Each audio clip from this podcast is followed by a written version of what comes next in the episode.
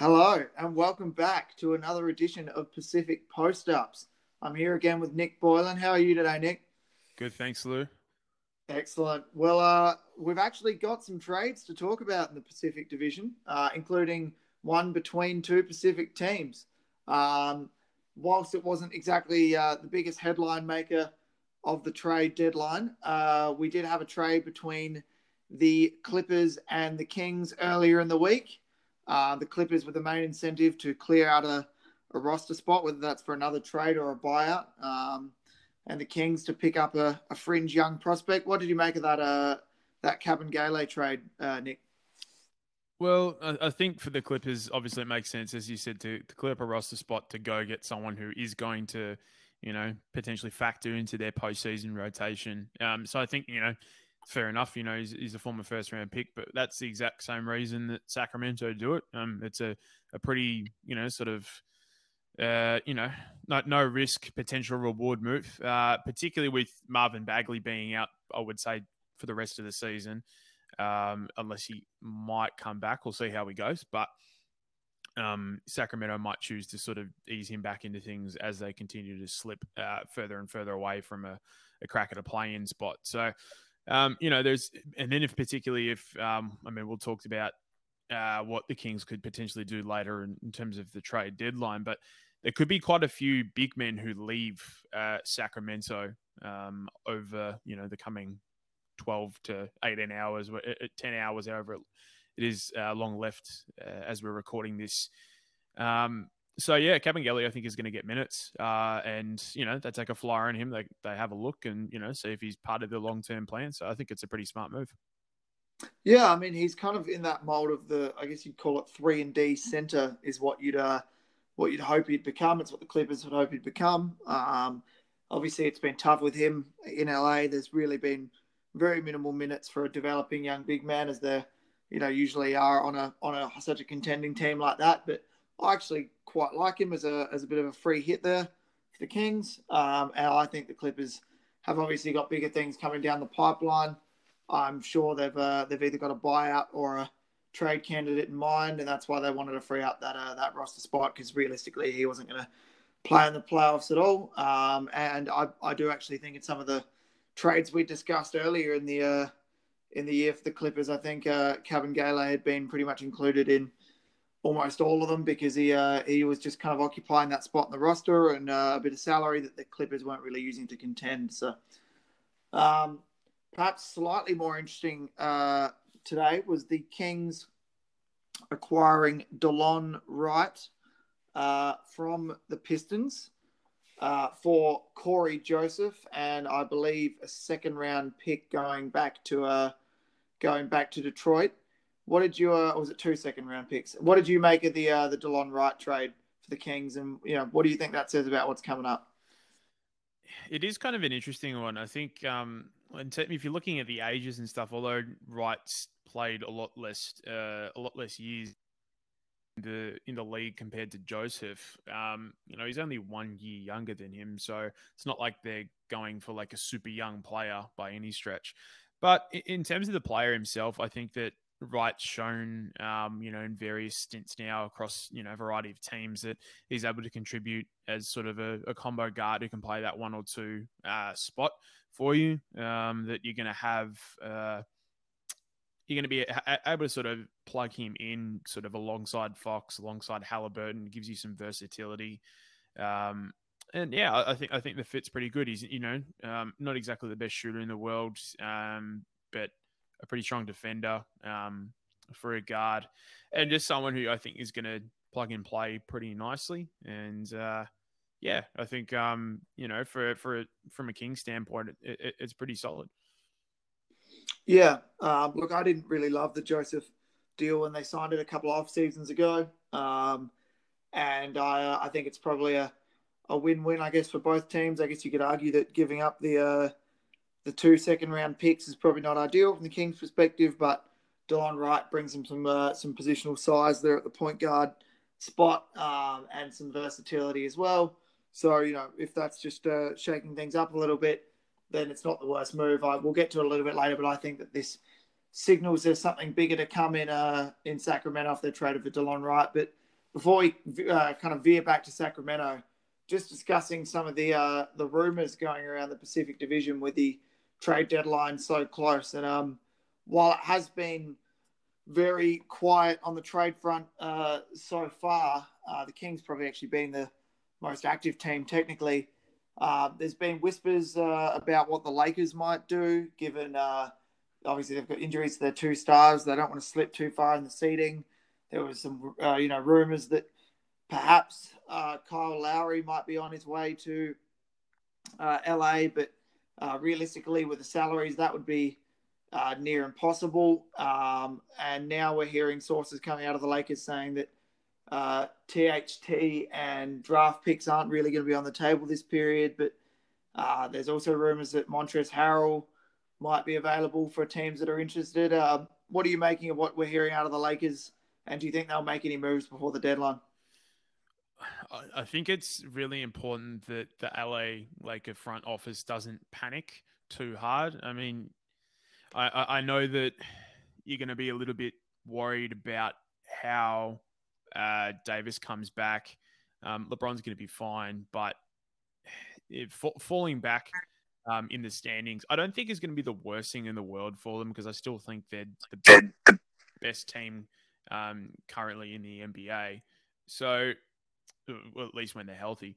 Um, but it is interesting that they're starting to at least um, be tempted by moving the likes of uh, Trez, KCP. Um, Dennis Schroeder is another name that also got bounced around today in a report or yesterday.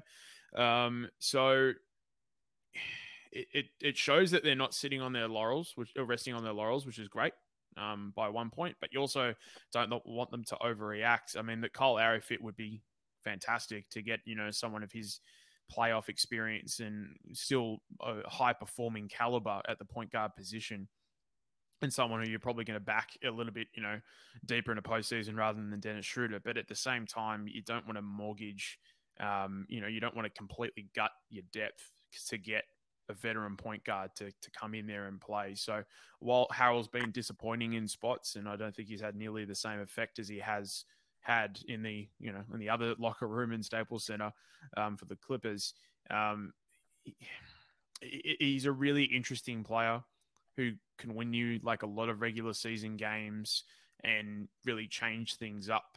But he's borderline unplayable in the playoffs. So if LA, I feel like the Lakers should have known that though. I mean, like the we, we saw what happened in the postseason last last year, how much that had an effect on what the Clippers were able to do. So it's um, I, I, I can't imagine that you know Frank Vogel um, and you know the Lakers front office didn't look at those series and say, okay, maybe he's not for us. Clearly, they still wanted him, so it's it's going to be a really interesting one to see if they move him and, and who is going to want to take um, Harrell. So uh, if I, if I'm the Lakers, I'm still standing pat. I'm looking at you know smaller grade moves. You're looking at the buyout market. You know, Andre Drummond still looks like uh, a likely prospect to come in the buyout market, and that's great.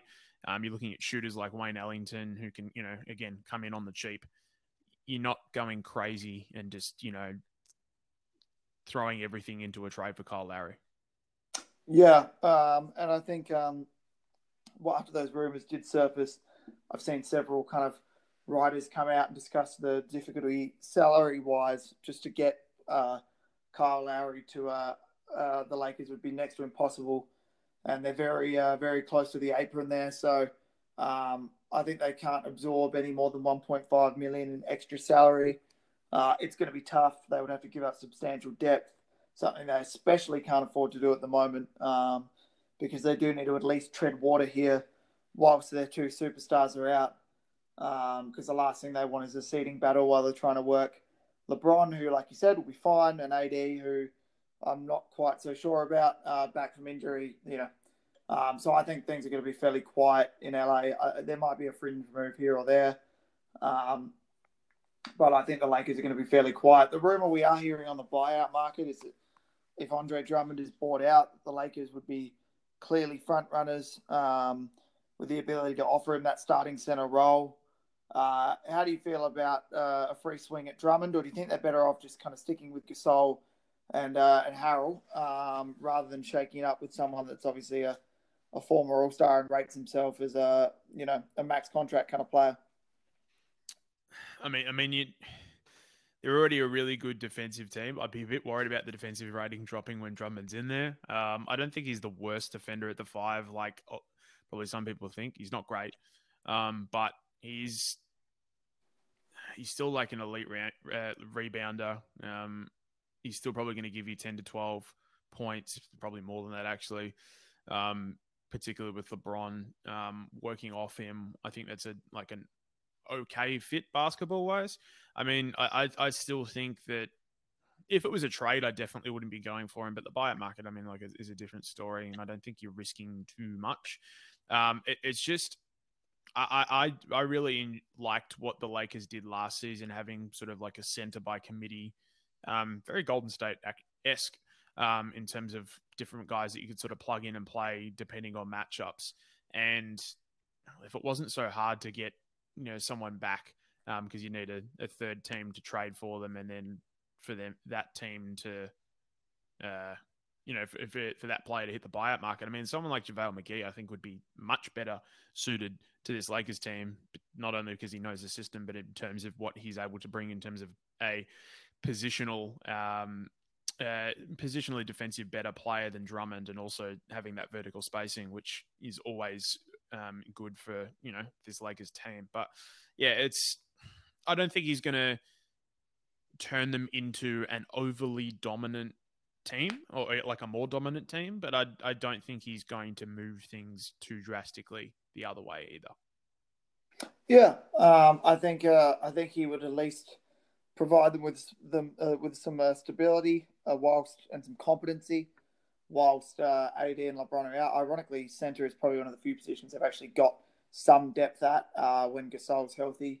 Obviously, we discussed Harrell um, and you know his regular season exploits before and uh, you know that would probably almost be more helpful. But I'm assuming that wherever, obviously Drummond will probably, to a certain extent, if he gets bought out, have a have complete say over where he goes because he might be top of the list of buyout guys.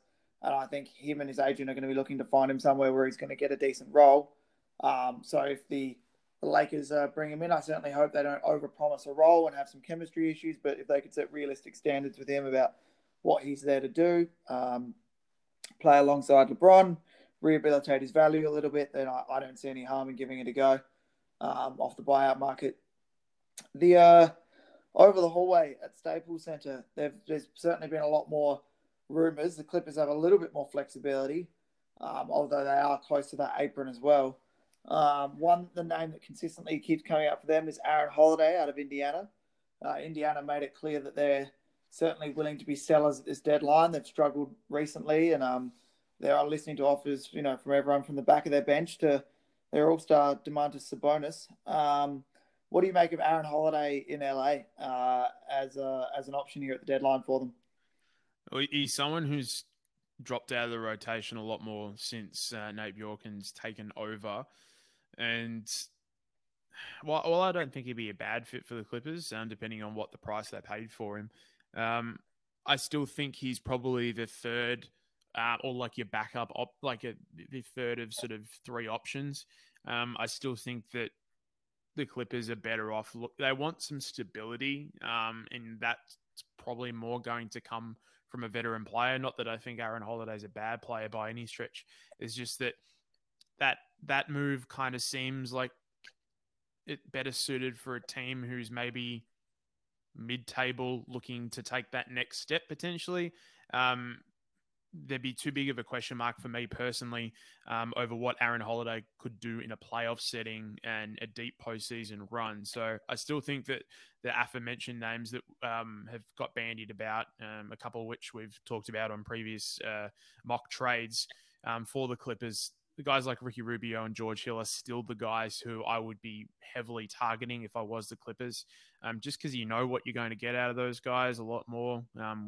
Whether that's the you know um, steady playmaking of Rubio, pretty stout defender, or you're going with someone like George Hill who can, who can knock down your threes, um, and then yeah, also provide that reliab- reliability um, as a playmaker. I still think those two veteran players are a better fit for the Clippers at the moment, but I mean, if the worst comes to worst and they get Aaron Holiday, not the worst thing in the world.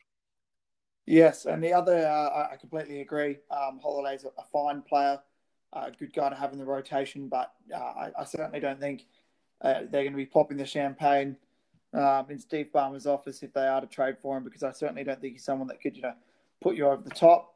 Um, I, you know, I, I, certainly would like to see him moved out of Indiana. Um, he's got more to offer than what he's currently getting a chance to do there, but he's not the kind of guy where you go, oh, wow, the Clippers have got Aaron Holiday. You know, they're the clear favourites in the West now by any means. Another name that's been linked to the Clippers recently, particularly about a week ago, although we've discussed him before and his trade value just keeps going up and up and up despite the fact he's sitting out at the moment, is uh, is Alonzo Ball. Now, I know we've discussed this one before. Um, do you think the Clippers have the assets to get it done? Is this realistic, or is this just a rumor that's floating around that's never going to come to fruition? I think the rumor is definitely going to keep banning about, and understandably because of how well Lonzo's played, sort of um, this chunk of the season, which we've talked about quite a bit. But it just doesn't seem like New Orleans are going to trade him. Um, it would take quite an overpay in terms of an offer um, to really pry him out of there. Um, I, I, although you know, you, you and I have talked about the fit on the on this Clippers team with Lonzo would be fantastic, and particularly, you know, I would be very excited to see a Western Conference Final series between the two LA sides with Lonzo playing against the Lakers. That'd be fun, but. I just don't think it's going to happen. I'd, I'd, be very surprised to see Lonzo move out of uh, out of the Bayou. Um, really for for any team at the moment. Yeah, I mean, I think uh, I think at the moment, particularly, you know, obviously LaVar's doing everything he can to try sully the situation in uh, in New Orleans, but I just don't think the Clippers have the assets to get it done. Um, in any of these trades, Luke Kennard is probably likely going to have to be the guy that would go. Uh, and it's subjective to not or not whether he's even a value contract at this point. Um, I certainly think he's got a little bit more than what he's shown. Obviously, he's played all right maybe the last week or two, but uh, you know he would have to be the key centerpiece along with draft considerations or young players in any of these trades. Um, and I'm just not sure Kennard's got that value. I think if if the Pelicans were to move off Lonzo, I think they could find more value elsewhere. Chicago is another team that's been bandied about in that conversation. Um, and I'm just as much as we both love that fit of Lonzo in LA. I just don't think the Clippers have the uh, the assets to get it done. Um, all the other names, I guess, I've been hearing about the Clippers. You know, George Hill, we've discussed at length before. Ricky Rubio, we've discussed at length before. Is there anything else you've uh, you've heard floating around to do with the Clippers that you uh, you think is of, is of interest? No, they're they're really the main ones at the moment. I think the desire to have another playmaker come into that lineup to provide something a point of difference to what Pat Beverley and Reggie Jackson can provide. Um, you did touch on Luke Kennard and his ability as a sort of you know non-primary secondary playmaker um, is something that is still going to develop. I think it's still pretty good, um, and he's going to play a little bit more based on how he's been playing of late. But um, yeah, I, I, I still think they need to go for a point guard. I mean, buyout options. I'm not sure they might like look at getting another shooter, um, or if they want to get another big. But I, I still think they're, pretty, they're, they're quite set with Ibaka and Zubac um, as their two primary uh, big men. So yeah, if, if the Clippers can snag a, a point guard who I would say starts. Um, and they're pretty comfortable playing alongside Kawhi and PG um, to at least help them run some plays and to you know sort of drag them out of this isolation that um, you know in jumpers that they seem to fall in love with late in games. That's really you know been their kryptonite of uh, of sorts. Um, I think that's the main thing they're going to look for. Yeah, I completely agree. And and as you kind of spell it out like that, obviously if they could get Lonzo, that'd be great. But I wonder if perhaps a just an older, steadier head, um, you know, as the ball handler, as the person to get them into their offensive sets, might be the way to go. Um, someone that you know Ty Lue can plug and play uh, that's got plenty of experience in the league, and we've, we've thrown around a few of those names. It'll be interesting to see uh, what happens for the Clippers leading up to the deadline. And obviously, they did clear that roster spot with Kevin Kabengele, which means that perhaps there's a buyout guy they've got um, their mind on or they're targeting. And it will be interesting to see what they do there because the Clippers, like the Lakers, for those players that get bought out will certainly be a, a team of interest because there's minutes to be had there, and they're certainly going to contend. So that tends to be what buyout guys look for. Um, I guess moving over to the Phoenix Suns, uh, the the rumors around them haven't been as uh, as vicious as what they have been to do with uh, some of the other teams in the league. Obviously, they've already done that deal for Torrey Craig. Um, I've heard potentially Hassan Whiteside. Um, I've heard potentially JaVale McGee. Um, those two would both occupy a similar role. Evan Fournier is another one that's thrown around. Um, what are you uh, what are you making of the the word around the Suns right now? Do you think they'll uh, stay as they are, or do you think there's something coming uh, coming into the the Valley Boys squad? I think they're pretty set with their squad how it is. I think it's got them to this point. They, you look at the roster and it, there's not really a lot of glaring holes. Um, it's not like they're crying out for a position that needs to be fit. Um, I, I, think that um, Whiteside's definitely an option sort of on the buyout that we'll get to later. Um, and if they really want to, and the other position I think they might be looking at is maybe a backup point guard if they're not, you know, fully trusting what uh, Cam Payne and Jevon Carter can contribute into a postseason run. And I, I, think it just really depends for Phoenix how hard they want to go this season. Um, obviously, CP3 is getting older, um, and while he's probably still got a few years left, it's I think it's going to be really interesting to see what James Jones does to see if they're going to you know potentially overpay with some picks, um, chucking in some younger players um, to try to get that you know just upgrade their bench a little bit because I think their starting five is rock solid as hell. So it, it's going to be very interesting to see where this front office sort of considers their side because you know, with the Lakers faltering and sort of how things are set at the moment, it is very wide open. So it's going to be really interesting to see like which of these teams that you know are you know on the bubble or um, right up there on top of the, standings, like Phoenix are sitting just behind Utah, if they're going to you know pull the trigger and just go all in this season. Yeah, I certainly wonder uh, wonder if they should just sit pat there in uh, in Phoenix. I mean, obviously um, you know, the Lakers, there's no guarantee they'll be fully healthy and in a rhythm by the time they reach the postseason. Um, something about the Clippers that just feels off again this year. I, I can't quite pinpoint it, but um, I, I, certainly don't think teams are as scared of them as what they were at the start of last year. Uh, you know, Utah obviously have been slapped with the label a little bit until they prove it in the postseason. So there's a chance Phoenix might look around and go, well, hey, we're pretty well poised here to to give this a decent crack with the current side we've got. Um, and sure, they might have a sniff around the buyout market, but I, I wonder if they'll just stay as is. Um, moving down to the Bay, and uh, and your boys there in Golden State, um, the the Porzingis rumors have quieted down. The Oladipo rumors have quieted down. The only one I've really seen pushed around Golden State recently, and I don't know uh, whether you've seen this one, is uh, is Bogdan Bogdanovich, um, floated for Kelly Oubre and a couple of different rumors I've seen. Is there any interest there from your end? Um, how do you feel about that fit? Uh, and uh, do you think the Warriors will make a move here before the deadline? I, really don't think they're going to do too much at all. Um, Kelly Oubre has obviously been the name bandied about. Uh, I think Steve Kerr's comments uh, after their last game didn't really rule anything out particularly, but it certainly doesn't seem that they're going to make a move. I think there's there, there hasn't been any sign from Oubre that like that he wants out of Golden State and that he won't re-sign with them. Um, very very like.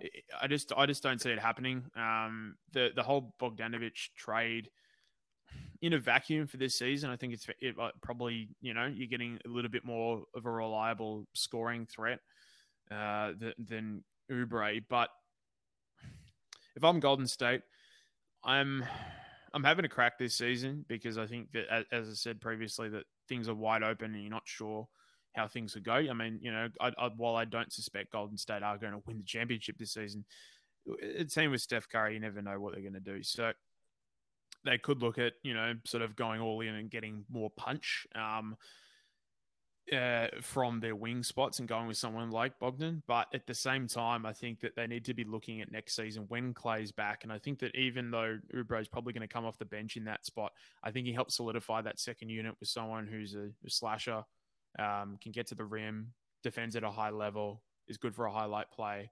And I, I just think it would be re- quite foolish to to move him on, regardless of like the the contract situation. Obviously, um, going into the off season. Yeah, um, and a lot of the the rumors about Bogdanovich's supposed unhappiness in Atlanta uh, comes to do with the fact that uh, he was given the impression he'd be a starter. He's been coming off the bench. Uh, I don't think there's any guarantee that uh, Bogdanovic would start next year on the Warriors. Um, and so, by that logic, I'm I'm not 100 percent sure that trading for him is necessarily a good idea. I think Oubre would be more malleable to a six man role. Um, and uh, and I certainly think that uh, if I was the Warriors, I wouldn't be I wouldn't be doing that deal. I think they lose out a bit defensively there. Um, and until we see what Clay looks like when he comes back defensively, I, I wouldn't be trading in, uh, you know, defensive players um, or guys that can at least hold up on the wing like Oubre or Wiggins, uh, just until we uh, we get a look at what Clay looks like off this injury and see whether he's still the same elite level wing defender that he was mm. um, before he got hurt, because obviously I, I, think we're all fairly confident that the shooting's going to return. Um, but I, I, certainly don't think I'd be sacrificing defense just yet. Um, and uh, and Bogdanovic himself has been quite injury prone. Um, and uh, injuries is the last thing this Warriors team wants to inherit, uh, based on the last couple of years they've had to deal with. So I agree with you. I think the best thing for them to do is just roll it over. Uh, hopefully, bring back Oubre for a reasonable number next year and see how the squad looks at uh, at full strength. Um, over in Sacramento, uh, the Harrison Barnes rumors seem to have quietened down. Um, uh, Woj said on his uh, his trade special with Zach Lowe earlier today that um, the Kings feel that Barnes is a, a, a good player on a good contract helps them win games. And sure, if uh, if they were blown out of the water, they'd move him, but I don't think they're going to move him for the sake of moving him. So that one's been fairly quiet. Um, what do you make of the of the Kings now? Do you think we're going to see them sell it all at this deadline, or, or do you think we're just going to see them roll a very similar lineup into uh into the second half of the year? I, I think they're pretty confident in what it's not going to be this season, but I think in having a crack at the playoffs next season. So I'm not sure if they're really going to be as high sellers as probably we expect, or potentially as maybe Kings fans want um, if if they've got the same aspirations and same optimism that their front office has. Um, I still think that you're probably going to get some smaller moves in terms of the front court, like um, which we'll talk about in a little bit with our uh, mock trades. But I don't know. I mean, like if you you tra- Richaun Holmes is a guy who could get moved, but you know this is you know, just yesterday or the day before you spoke about how happy he was in terms of where he was in his career and, and I guess, yeah, how content he is being in Sacramento. And I, I think getting, although I, he's not a player who exactly sets the world on fire, I think he's still one of the most reliable bigs in the league, um, despite his skill set probably not being as expansive as some other um, guys who played the five are, uh, or have, sorry. Um, and plus, if he's a guy who wants to stay in Sacramento, like that's someone who you want to keep. You know, you're not exactly the biggest free agent spot in the world, so having someone who you know is going to be reliable um, at your center position, and particularly while the long-term future of Marvin Bagley is probably under question, considering how his body's going and how many like just injuries he's picking up. I know like a, a broken hand is not exactly something that's going to be you know, potentially reoccurring, but it, it, it is frustrating, I imagine, for Kings fans to see such a promising young player taken at the position he was continue to get hurt. So, in, in ter- yeah, in terms of the deadline, I, would be surprised if any anyone gets moved. I think probably the only one who I think at least in ter- who's probably looking over his shoulder if he's going to get moved is probably Buddy Hield, um, particularly with Delon Wright coming in. I still, uh, you know, it creates continues to create a bit of a log jam at the guard spot, and whether Sacramento see Buddy Hield as a long term. Uh, um, guy who can play at the three next to Fox and Halliburton. I'm not sure. So I, I, still think he probably is the one who is most likely to get moved. I'm just not sure if it'll be at the deadline. Yeah, I agree. I think the move today signals that Buddy Hield is uh, is going in some way, shape, or form. I think it's just a matter of time. Obviously, there was that rumor uh, that Marvin Bagley was offered for Saddiq Bey, and the Pistons turned that down, um, which really goes to show you not that I mean, Saddiq Bey is a fine player. He's going to be a you know fine wing, three and D wing player in this league, but goes to show you how much Bagley's uh, trade value has dropped. That a guy that was picked number two overall only a few years ago um, is uh, is not a reasonable package for someone that was picked um, in the mid first round this year. Uh, so his uh, his trade value is certainly probably at an all time low. Uh, and if they can't get that kind of player for him, I, I, wonder if perhaps they're better off just holding on to him and seeing if they can uh, they can work it out because there's no point trading him for peanuts at this point. You may as well hold on and uh, see what you can get for him. Um, as uh, as we did earlier in the year for the uh, the LA teams, um, we've come up with some trade and buyout ideas. Um, now, sorry, Kings fans, there's no one here that you're going to be buying out. We've had to be realistic. um, but there will be some buyout options for the Suns and the Warriors. Uh, both teams that players might want to go to. Um, so why don't you hit me with your buyout players to start off with uh, for Phoenix and Golden State, Nick? Well, Kings fans can be uh, slightly assured that they are going to feature um, in the buyout conversation because one of their players, I think, will get bought out, and that's Hassan Whiteside. And I think that he's a pretty okay fit at Phoenix. I know Whiteside's a player quite similar to Montrezl Harrell in slightly different ways, and not in terms of their play style, but their, I guess, inability to get played in important moments in a postseason. Um, he's not someone who you're gonna, you know, who Phoenix are going to be like, all right, Hassan, go out and defend Jokic for prime minutes over DeAndre Ayton. It's not happening. But the center position is not exactly uh, something that they're totally flush with um, in Phoenix. So I, I, I, think that, you know, he, Whiteside's probably not going to play more than 15 minutes a night, but that's kind of all you need to do you know, like we've talked about guys who, you know, are buyout options for uh, championship contenders. And a lot of the time for bigs, it's just like, can you give me like six fouls and someone who can just be out there to at least just body up and, and just offer a bit of a presence? Whiteside's not a shocking player. He's still going to, you know, rebound and he can score inside. And he's, but yeah, he's, someone who probably teams are going to target a little bit, and they still do on the defensive end for good reason. But yeah, I mean, Phoenix probably need another big. There's been previous years when there's been quite a lot of veteran big men looking for like a, a, a crack at a ring um, on the buyout market. This isn't really one of those years when there's a lot of those guys around. I mean, Drummond and Whiteside are the two, one, two of the names getting bandied about the most, and you know, like yeah. Um, so uh, I, I, think that, yeah, uh, Whiteside Phoenix, pretty like low risk move for the Suns to make. Yeah, I, I quite like that one. Um, like you said, it's certainly situational with him. You're not going to be playing him 30 minutes a night in the playoffs. He, he, he was actually oddly effective in, in weird spot minutes for Portland last mm. year in their series against the Lakers, despite the fact they managed to make some him and Nurkic minutes work, which still continues to confuse me. Uh, but I guess just having two seven footers at the rim when you're playing against LeBron James and Anthony Davis doesn't hurt sometimes, uh, particularly if the long ball's not falling for LeBron. So yeah, he, he provides a, a rim protector, someone that can catch lobs. He's still fairly athletic, um, even though his effort level has slowly declined. And if the Suns can get a crack at him for free, um, he's certainly worth it. Like you said, worst comes to worst, he could just be six fouls, um, and uh, and that's not the worst look. And that's kind of similar to where I've gone to with the Suns for my buyout player. Um, I've gone with the, probably the slightly better Hassan Whiteside, and that's uh, Andre Drummond. Um, look, he won't be getting starting minutes. The fact is, he's not taking Ayton spot. It's not even close.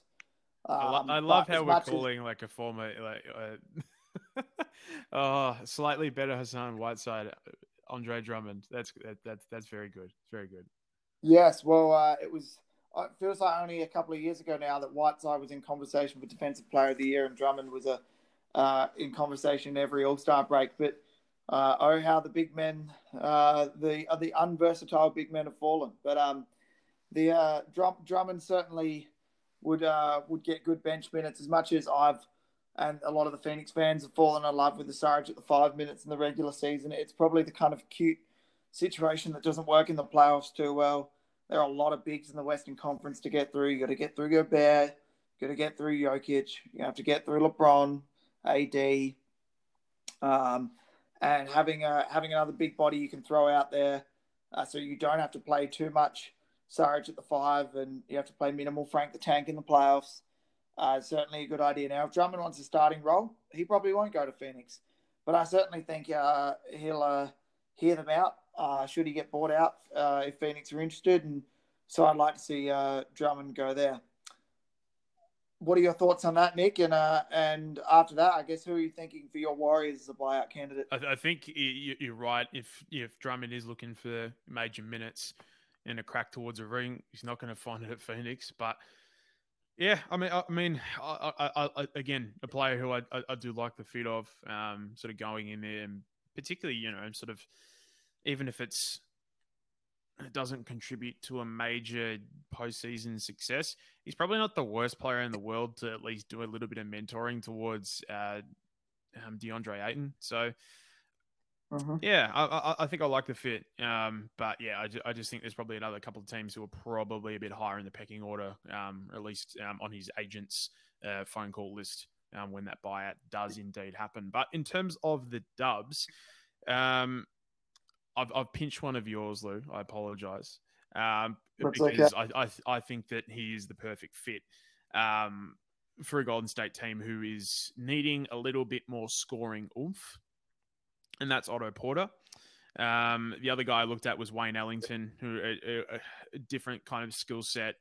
Um, Ellington's definitely the more reliable three point shooter, um, but Porter's probably the more, yeah, just the more versatile scorer. Someone who could come off the bench uh, and yeah, just give Golden State a little bit more oomph. Um, you know, we saw we've seen when Curry hasn't been there how how hard it is sometimes for this Golden State team to score, and Porter's a guy who can score by himself. Um, you know, and yeah, I, I, I, he's a pretty low risk sort of guy that you're going to plug in there um, to sort of boost, uh, bolster that second unit. You know, with the with the likes of Nico Mannion, Jordan Poole, he'll probably he will go back there. And if you're looking at you know a, a second unit of you know Poole, Mannion, Pascal, Porter, and I don't know Damion Lee, that's a pretty fun second unit um, for Golden State, particularly because Brad Wanamaker's not in it. But um, but yeah, I think I think Porter's still got a little bit to give uh, for a for a team wanting to to make a crack at you know a half decent postseason run, and I think that, yeah, the fit in the Bay I like. Yeah, um, he's uh, like I said, he's, he's who I had down as well here, and uh, I think with good reason. Um, it, it's it's not that long ago that Porter was obviously signed to that big deal with the idea of him being the third piece alongside Beal and Wall um, and to be honest with you, when he's healthy, um, he's still been a good player. That health has really been his hmm. biggest issue. Um, he is playing a little bit heavier now than he used to a few years ago, um, which gives him the versatility to play the four if you need in some smaller lineups. Uh, and he's, he's quite a competent defender. He's a good shooter. Can run a little bit of pick and roll as well if you need. I, I, I like him for the Warriors because, quite frankly, um, I could definitely see him rehabilitating his image in Golden State and then uh, that might leave Bob Myers with a tough choice of who to pay out of Oubre and Porter. In the best case scenario, there would be Porter, looks like Washington Porter, and the Warriors have to decide which of their three and D wings they would want to um, they would want to put more finances behind in the offseason. So I would certainly look at that as a um, a win-win situation. I think Porter would enjoy playing alongside guys like Curry and, and Draymond and people that are going to share the ball uh, and uh, and the Warriors would get a, a three and D wing off the buyout market. He's someone that I think would actually be quite popular should he get bought out in Chicago because I think he'd fit into almost any roster. Um, health is always the big the big concern with him, but I would love to see him in the uh, in the Warriors uniform. Um, so we'll keep our eyes peeled for that one and see where he goes if Chicago choose to buy him out. Um, moving on to some trade ideas. Uh, and I'll get the ball rolling on uh, on this first one. Talking about the Suns, um, And this first name here is someone that's been very popular in trade talks uh, as his uh, as his franchise has been slipping further and further down the Eastern Conference playoff standings, and that is Norman Powell mm. from the Raptors. I have uh, I have Norman Powell going to the Suns, along with Terence Davis, who quite frankly just needs a change. Uh, we all understand the uh, the legal proceedings that have been going on for him. They just think he needs a fresh start. I have him going to the Suns for Jevon Carter, Abdel Nader, uh, and the Suns' most recent first round pick, Jalen Smith.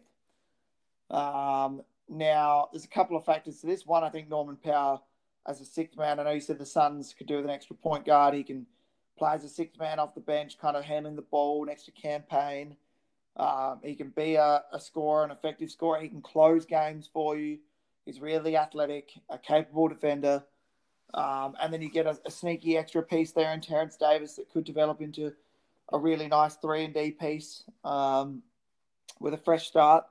The Suns, obviously, if you're gonna gonna get something, you have to give something up. Um, and the big asset here would be Jalen Smith, who was only taken in the uh, in the mid to late lottery by the Suns this year. Uh, for the Raptors, they get a chance to move off Powell before his contract expires. Give Davis the fresh start he probably needs, and they get a lottery pick from the last year's draft, as well as Abdel Nader, who's a respectable three and D guy who might flourish under Nick Nurse, and Jevon Carter, who's very handy kind of backup point guard, defensive stalwart kind of type. What do you think of that mm. one? Nick? Hmm. It's, it certainly is interesting. Uh, Powell's a name that's really sort of shot up like the last probably week and a half um, in terms of someone who can get moved, uh, someone who probably more teams are starting to take a look at and taking. Uh, definitely, I think more casual fans are starting to take Norman Powell a lot more seriously as a player. Um, I do like the move. Uh, the Jalen Smith one is a is a hard one to sort of uh, to send the other way, but as you said, you do have to, you know, you got to give something to get something. So, um, I, I, I like them having another scorer um, as well, um, sort of outside of Chris Paul and Devin Booker, someone else who you can back to get you a bucket um, down the stretch.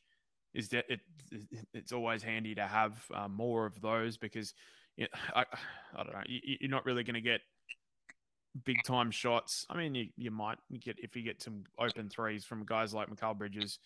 Um, uh, he's a better scorer than I'd probably give him credit for. But um, and Jay Crowder, DeAndre Ayton, these sort of guys, Cam Johnson, they're, they're not guys who I'm, you know, probably got that experience of, you know, getting the ball and, you know, being the guy to sort of give you that clinching bucket, game winning bucket, or however you want to say it. So having Powell in there definitely is um, something that would be really, really good. I'd just be sort of interested to see if Toronto takes that. And then uh, Terence Davis, as well as you said, probably needs needs a scenery change. But I really liked what he did last year. Um, you know, can shoot the hell out of the ball. Uh, got a really nice looking stroke. He's someone who you would slide into what Nate has done for Phoenix this season. And yeah, I, I, I like it. I like it. Excellent. Um, yeah, look, I don't think it will happen. Teams very rarely trade their most recent first round pick um, from the years that from the draft is gone. But it's, it's certainly an interesting concept. What uh, what trade have you uh, whipped up here for the Suns in our theoretical trade? So I, I haven't gone to big. Um, I've gone someone who is going to provide a steady hand. I feel like if I had a dollar for the amount of times we've mentioned this guy's name, not only on this podcast, but every podcast in the last few weeks, um, Phoenix are going to send Jevon Carter, E'Twaun Moore, Langston Galloway, and a 2023 first round pick to the Oklahoma City Thunder for George Hill. Um, the first round pick is probably the hard one, maybe for Suns fans to um, to part with, but as I said, if they really want to go hard and take advantage of this wide open or more wide open NBA season that currently stands, I think that solidifying their point guard position beyond Cam Payne uh, is something that they should do um, to give Chris Paul a little bit more of a spell um, so they can, you know, play him more extended minutes going down the stretch. I know that he's, you know, he, he's still he's going really well, but you know, he is getting on, and if any way that you can keep him a little bit fresher, um, I think is good. I'm not saying that Cam Payne's done a bad job. I think he's done a fantastic job actually, and is someone who's, you know, is borderline out of the league and has been able to really re- revitalize his NBA career as a backup for Phoenix. I just think that if Phoenix can get a better option than that, then Cam Payne, that they should, and that George Hill's playmaking and ability to shoot and just to keep things going okay while Paul sits, I think is something that you want to have uh, going into a postseason, particularly for a team that is quite young. It's funny, George Hill is uh, is becoming like Mr. Fix It uh, for pretty much any team that doesn't have 48 minutes of competent point guard play. Um, and uh, and this is another classic scenario. I mean, OKC would definitely do it.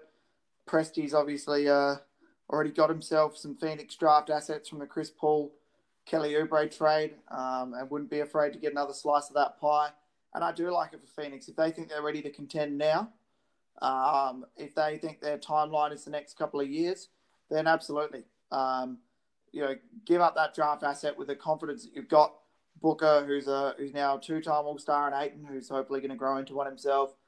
Um, you've got Bridges, you've got Johnson, some young guys who you shouldn't be, you know, a lower lottery team in the next couple of years, um, and take a swing now. Whilst the West is is certainly not wide open, but more open than perhaps it felt uh, coming into the year. So I, I quite like that concept. Um, and it will be interesting whether it's Phoenix or another team to see where George Hill winds up at the end of this deadline because I'm confident um, as long as he's feeling healthier now again after that hand injury that um, he'll get moved somewhere uh, before the deadline is over. Um, now uh, I've got a I've got a Warriors trade here, and I know you'll like it because I know that JaVale McGee is perhaps your favorite niche role playing center in the league. Um, I hear the way you talk about him, Nick. Uh, vertical spacing, understands his role, and you'll be happy to know that in this scenario, he's not the headline of the trade. It's Larry Nance Jr. and JaVale McGee going from Cleveland mm. to the Warriors for Kelly Oubre and a Wolf and the Wolves 2021 second, which will admittedly be in the 30s. So it is actually an asset enough for Cleveland. Um, Larry Nance has been fantastic this year. He's versatile. He can defend kind of anything three through five, play anything three through five on the offensive end, shooting the three well, racks up steals like he's TJ McConnell, um, can block the ball as well at the rim, you know, give you a bit of secondary rim protection. And JaVale McGee, we know how he fits in Golden State. Um, he's looking just as fresh as ever. Um, and the Cavs get Oubre, who's a, a wing, and the, the Cavs always need more depth at the wing. Um, and they can have a look at him and try before they buy uh, and see where they want to re-sign him. And they get a pick that's going to be in the 30s next year from the Wolves uh, by the Warriors. So I think that's kind of a win-win. Nance is under contract for the next couple of years at a very healthy price, um, and the Warriors get JaVale for a sneaky little playoff run this year. What do you think of that one? JaVale's back in a Warriors uniform. I mean, it just just makes my heart happy. Um, but yeah, I mean, Nance is a really good player. I think that doesn't get probably the credit um, that he deserves since he sort of, you know, went across from the Lakers to Cleveland in that um, in LeBron's second run there. you know, he's stuck around and he's continued to develop, to develop as a player, continued to mature and make really good decisions on both ends of the floor. Um, he's a really good defender, as you've said. He's been a particularly when the he's, he's played really well all season, but particularly when Cleveland started pretty okay, and we are thinking, okay, you know, are they a chance for the play-in tournament? I think he was very good then, part of a you know a pretty important sort of uh, young uh, core of players. So I, I think it, yeah. I mean, Golden State having someone like Nance off the bench would be fantastic. Um, particularly, you know, as they continue to sort of ease James Wiseman into things. Um, yeah, I, I, I, like it. Um, Oubre um, as that wing um, in Cleveland is is an interesting one. Um, if you know they want to sort of keep him long term and yeah, I think I think the fit would be interesting to sort of see how they work out. Obviously, they've they drafted Isaac Okoro to sort of see, you know, who would play like the three out of those guys. Is Oubre going to come off the bench? Is Okoro going to come off the bench? Um, do they decide to play I don't know, Garland off the bench by Sexton more as a point guard. I'm not sure what Cleveland would do in that situation, but I don't mind it. I, I don't mind it at all. on the flip side, actually, um, speaking of Cleveland and Golden State, uh, you know, in conversations together, the one player who I have seen uh, get rumored around is that I'd almost be, I'm not sure how the salaries work, I haven't checked, but um, instead of Larry Nance, potentially Cedi Osman with JaVale McGee, if that was a deal that Cleveland would want to do to get Golden State another wing scorer off the bench. What, how, how do you think Osman would go in Golden State? Yeah, I, I think Osman's more of a flyer. Um, I I was certainly someone that believed um, in uh, in his potential. Um, you know, a couple of years ago. Look, if, if that's just kind of as a as a guy that you could take a chance on, and if he works in your system and kind of like Wiggins takes that extra step up, then um, hopefully you can extend him at a, at a number you're happy with, um, and he can be that kind of three and D guy uh, for the Warriors. I don't think he's anywhere near as assured. Um, his shooting has been streaky throughout his time in the league, although you could probably say the same about Oubre. Um, and yeah, if that's if that deal was available, I would have to heavily consider it um, for the Warriors. I, I'm pro- if that's the deal on the table, I'm probably hesitating and saying no, but I would give it a long, hard think. Um, and also, it depends on what number they think Oubre is going to want in the off season mm. to a certain extent as well. Um, did you have any other I trades did. for the Warriors? Um, sorry, Nick? this is more of a realistic trade. Um, as I said, I'm not.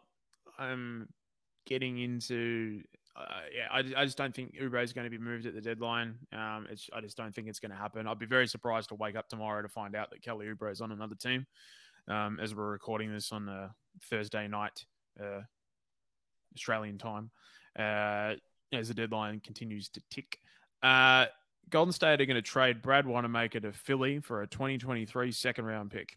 Um, this isn't a sexy move unless you're a Golden State fan who really wants Wanamaker out of the team because it's not hasn't worked, um, which is mm-hmm. me. So it is a sexy yep. move. Um, I think they. It's just uh, it's been really frustrating because I, I, talked to you about this last week and stuff, and particularly you being a Celtics man that.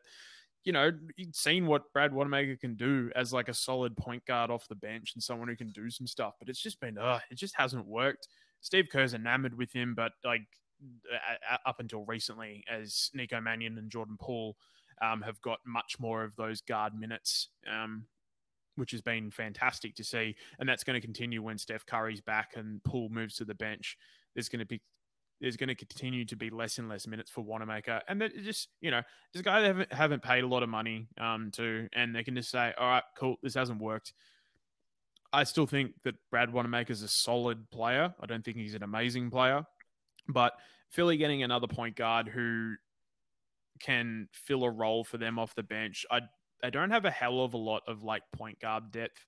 I mean, like if you're rely, relying on someone like Tyrese Maxey playing, um, you know, like if you're playing like some Seth Curry minutes, like a point guard, um, if they're going for, uh, geez, oh, I've just lost. Um, if they're looking at um, playing more Shake Milton at the one as well, um, yeah yeah, I mean, having make like you're giving up a, a, future second round pick, it's not, it's a really like low risk reward for Philly. Um, but it gives Golden State some draft capital again.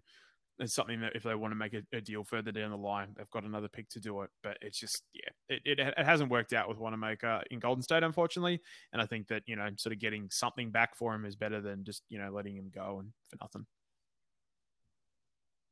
Yeah, I, I think uh, the one thing that worried me last year with Wanamaker when the Celtics were contemplating whether to re-sign him or not is, I mean, he is north of thirty, um, and he just looks, he just looks like he's not always in the greatest shape. Not weight wise, I just it looks like he's always carrying a niggle.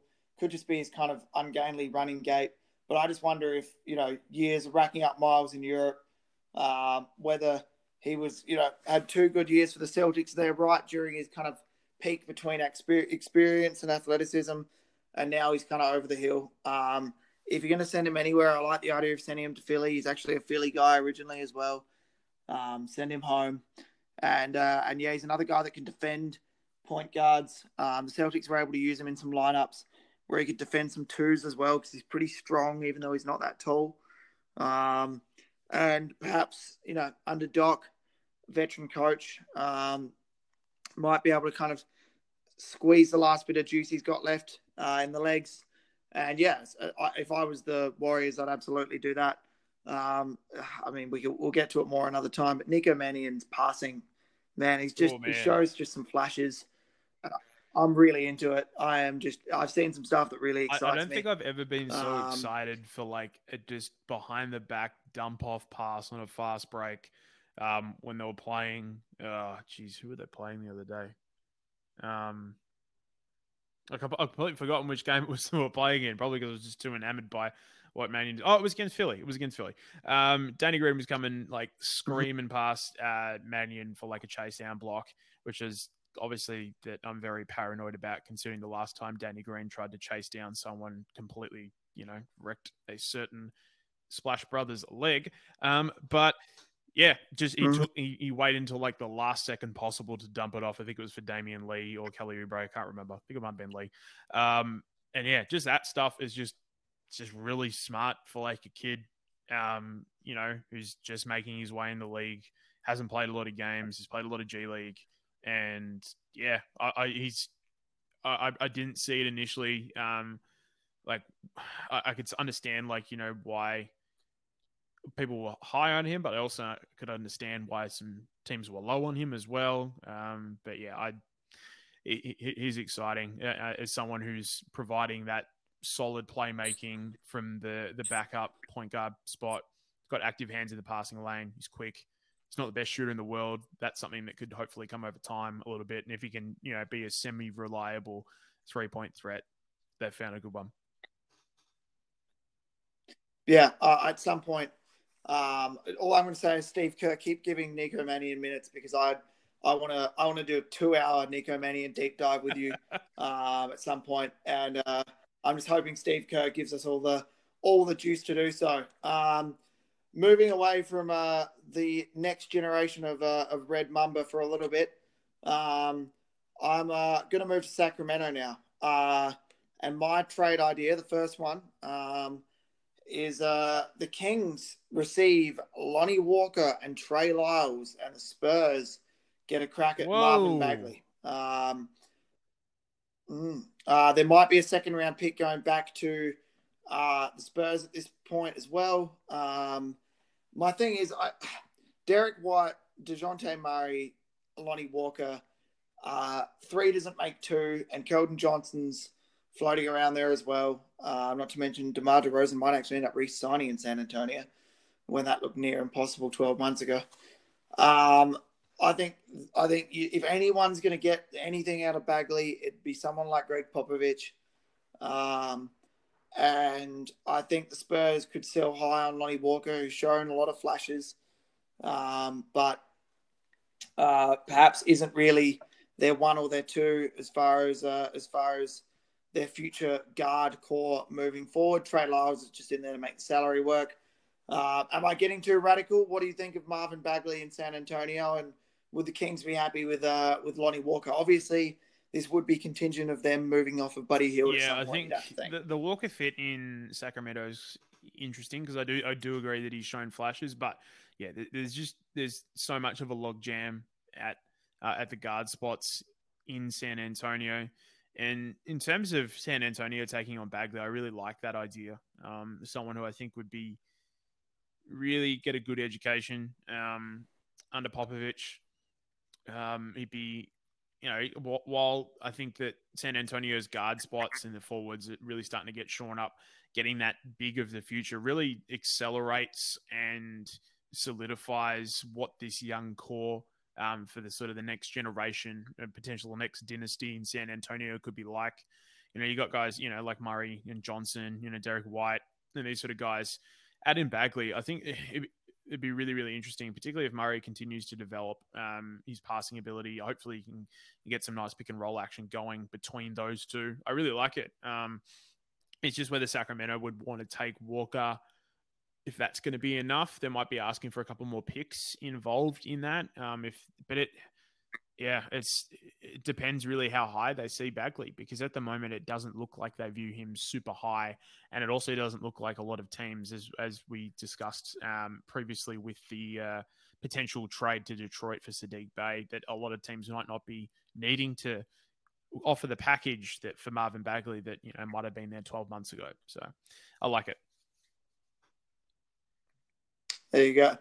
Um, and uh, and whilst I'm uh, whilst I'm on that theme, then of the Kings potentially moving one of their guards to make rooms for another young one, uh, my second trade has uh, Buddy Hield and Robert Woodard, second round pick the Kings took this year, going to the Philadelphia 76ers for Danny Green, Mike Scott. Both of those two are more just for salary purposes. You could move them on to another team. And Matisse Thybulle. Um, what do you think of uh, the Sixers uh, really boosting their shooting alongside Simmons and Embiid with Hield, and the Kings kind of looking at Thybulle as their defensive three of the future? Yeah, I, I think that the Hield fit in Philly is a really good one. Um, that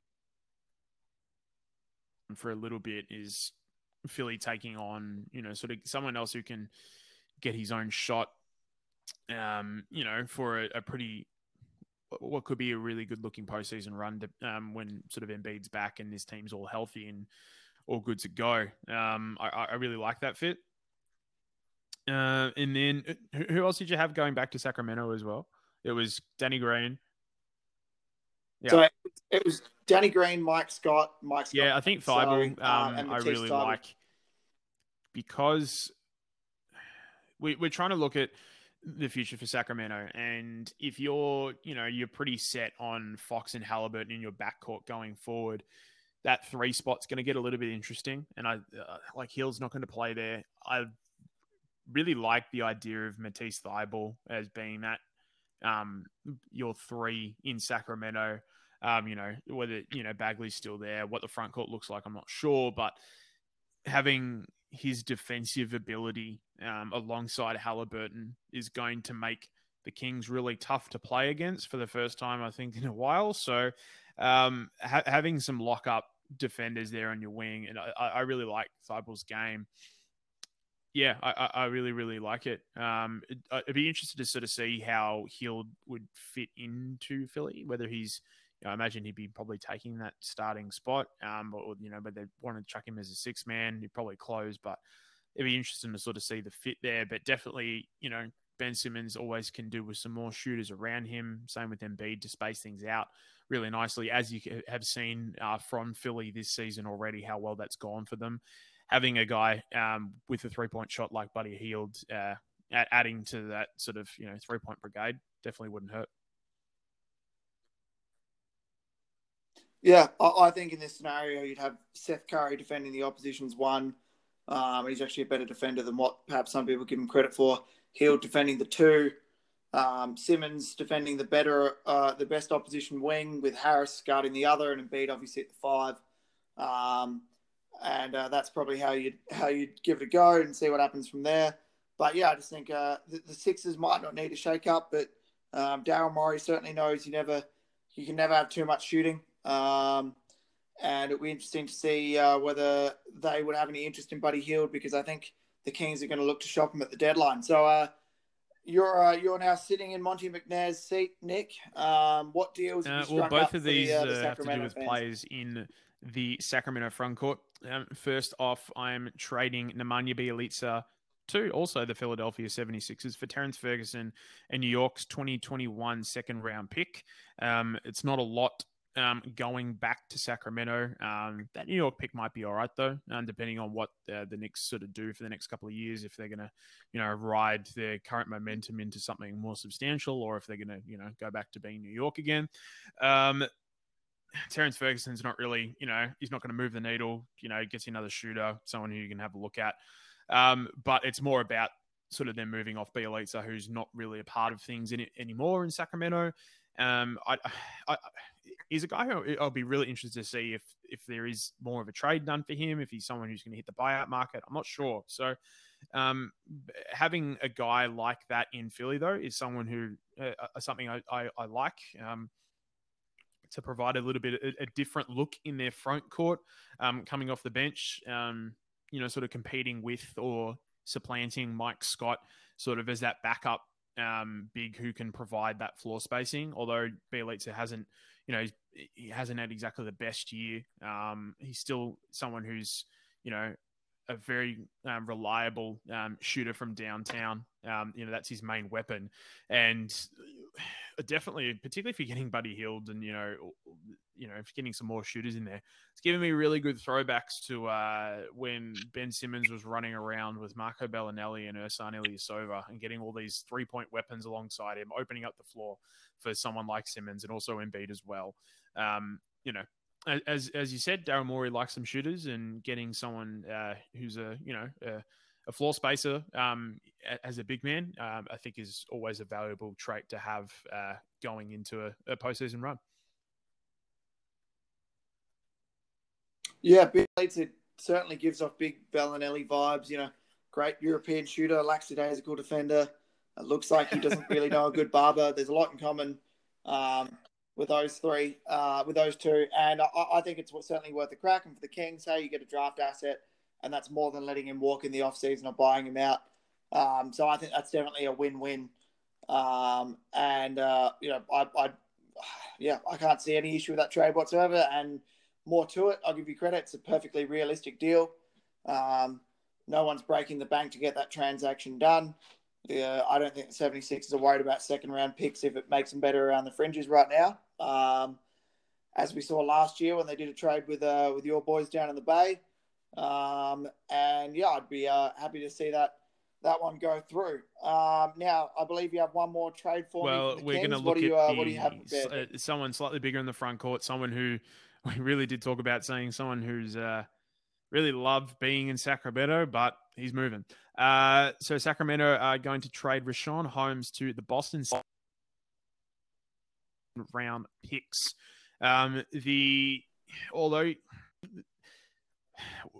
it's it's not our uh, it's not in our uh, area of uh, of the NBA, but we could really do a deep dive into what the hell's going on in Boston because I don't know what the hell's going on there, but there's, there's, something's off. I think they need a spark, um, and they need to fix their big man rotation because at the moment it's a bit all over the shop. Tristan Thompson's been really disappointing. Um, um,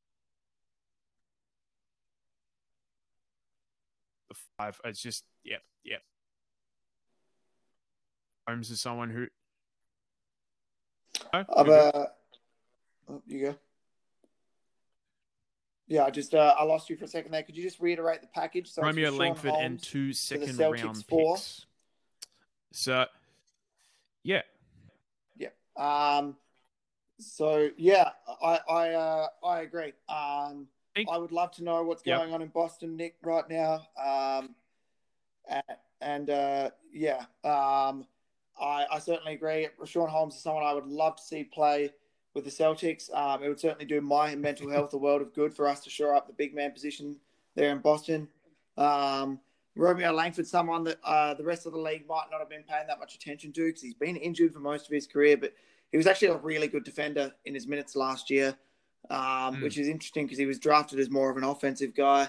Um, I think that's a free swing for the Kings. Um, he could be that three, just like Matisse Thybulle could be um, in Sacramento, and the picks are just the extra incentive.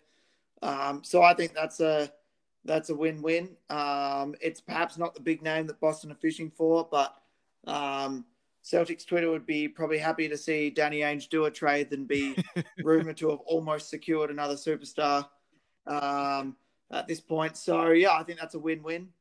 Um, and uh, of course, the irony is there. Romeo mm. Langford was actually taken with the Kings pick that they traded to Philly many a moon ago. Um, so that that would go full circle, uh, ironically enough. So I really like the sound of that one, and uh, would certainly be interested to see if anything like that is going to happen uh, as the deadline approaches because we know Sacramento and Boston. Yeah, it's it's probably not the, Barnes move that Celtics fans really want, and it's you know not not not the sexy move, but Holmes is a guy who is going to rebound. He can score inside. He can block shots. He's going to play very well in a minimal defined role, which is something that the Celtics need out of their center spot. They don't need someone who can score twenty um, or thirty Uh, they've got those guys. They've got plenty of those guys. So having someone who is reliable at the five is something that they don't really have at the moment, and that's what you get in Holmes.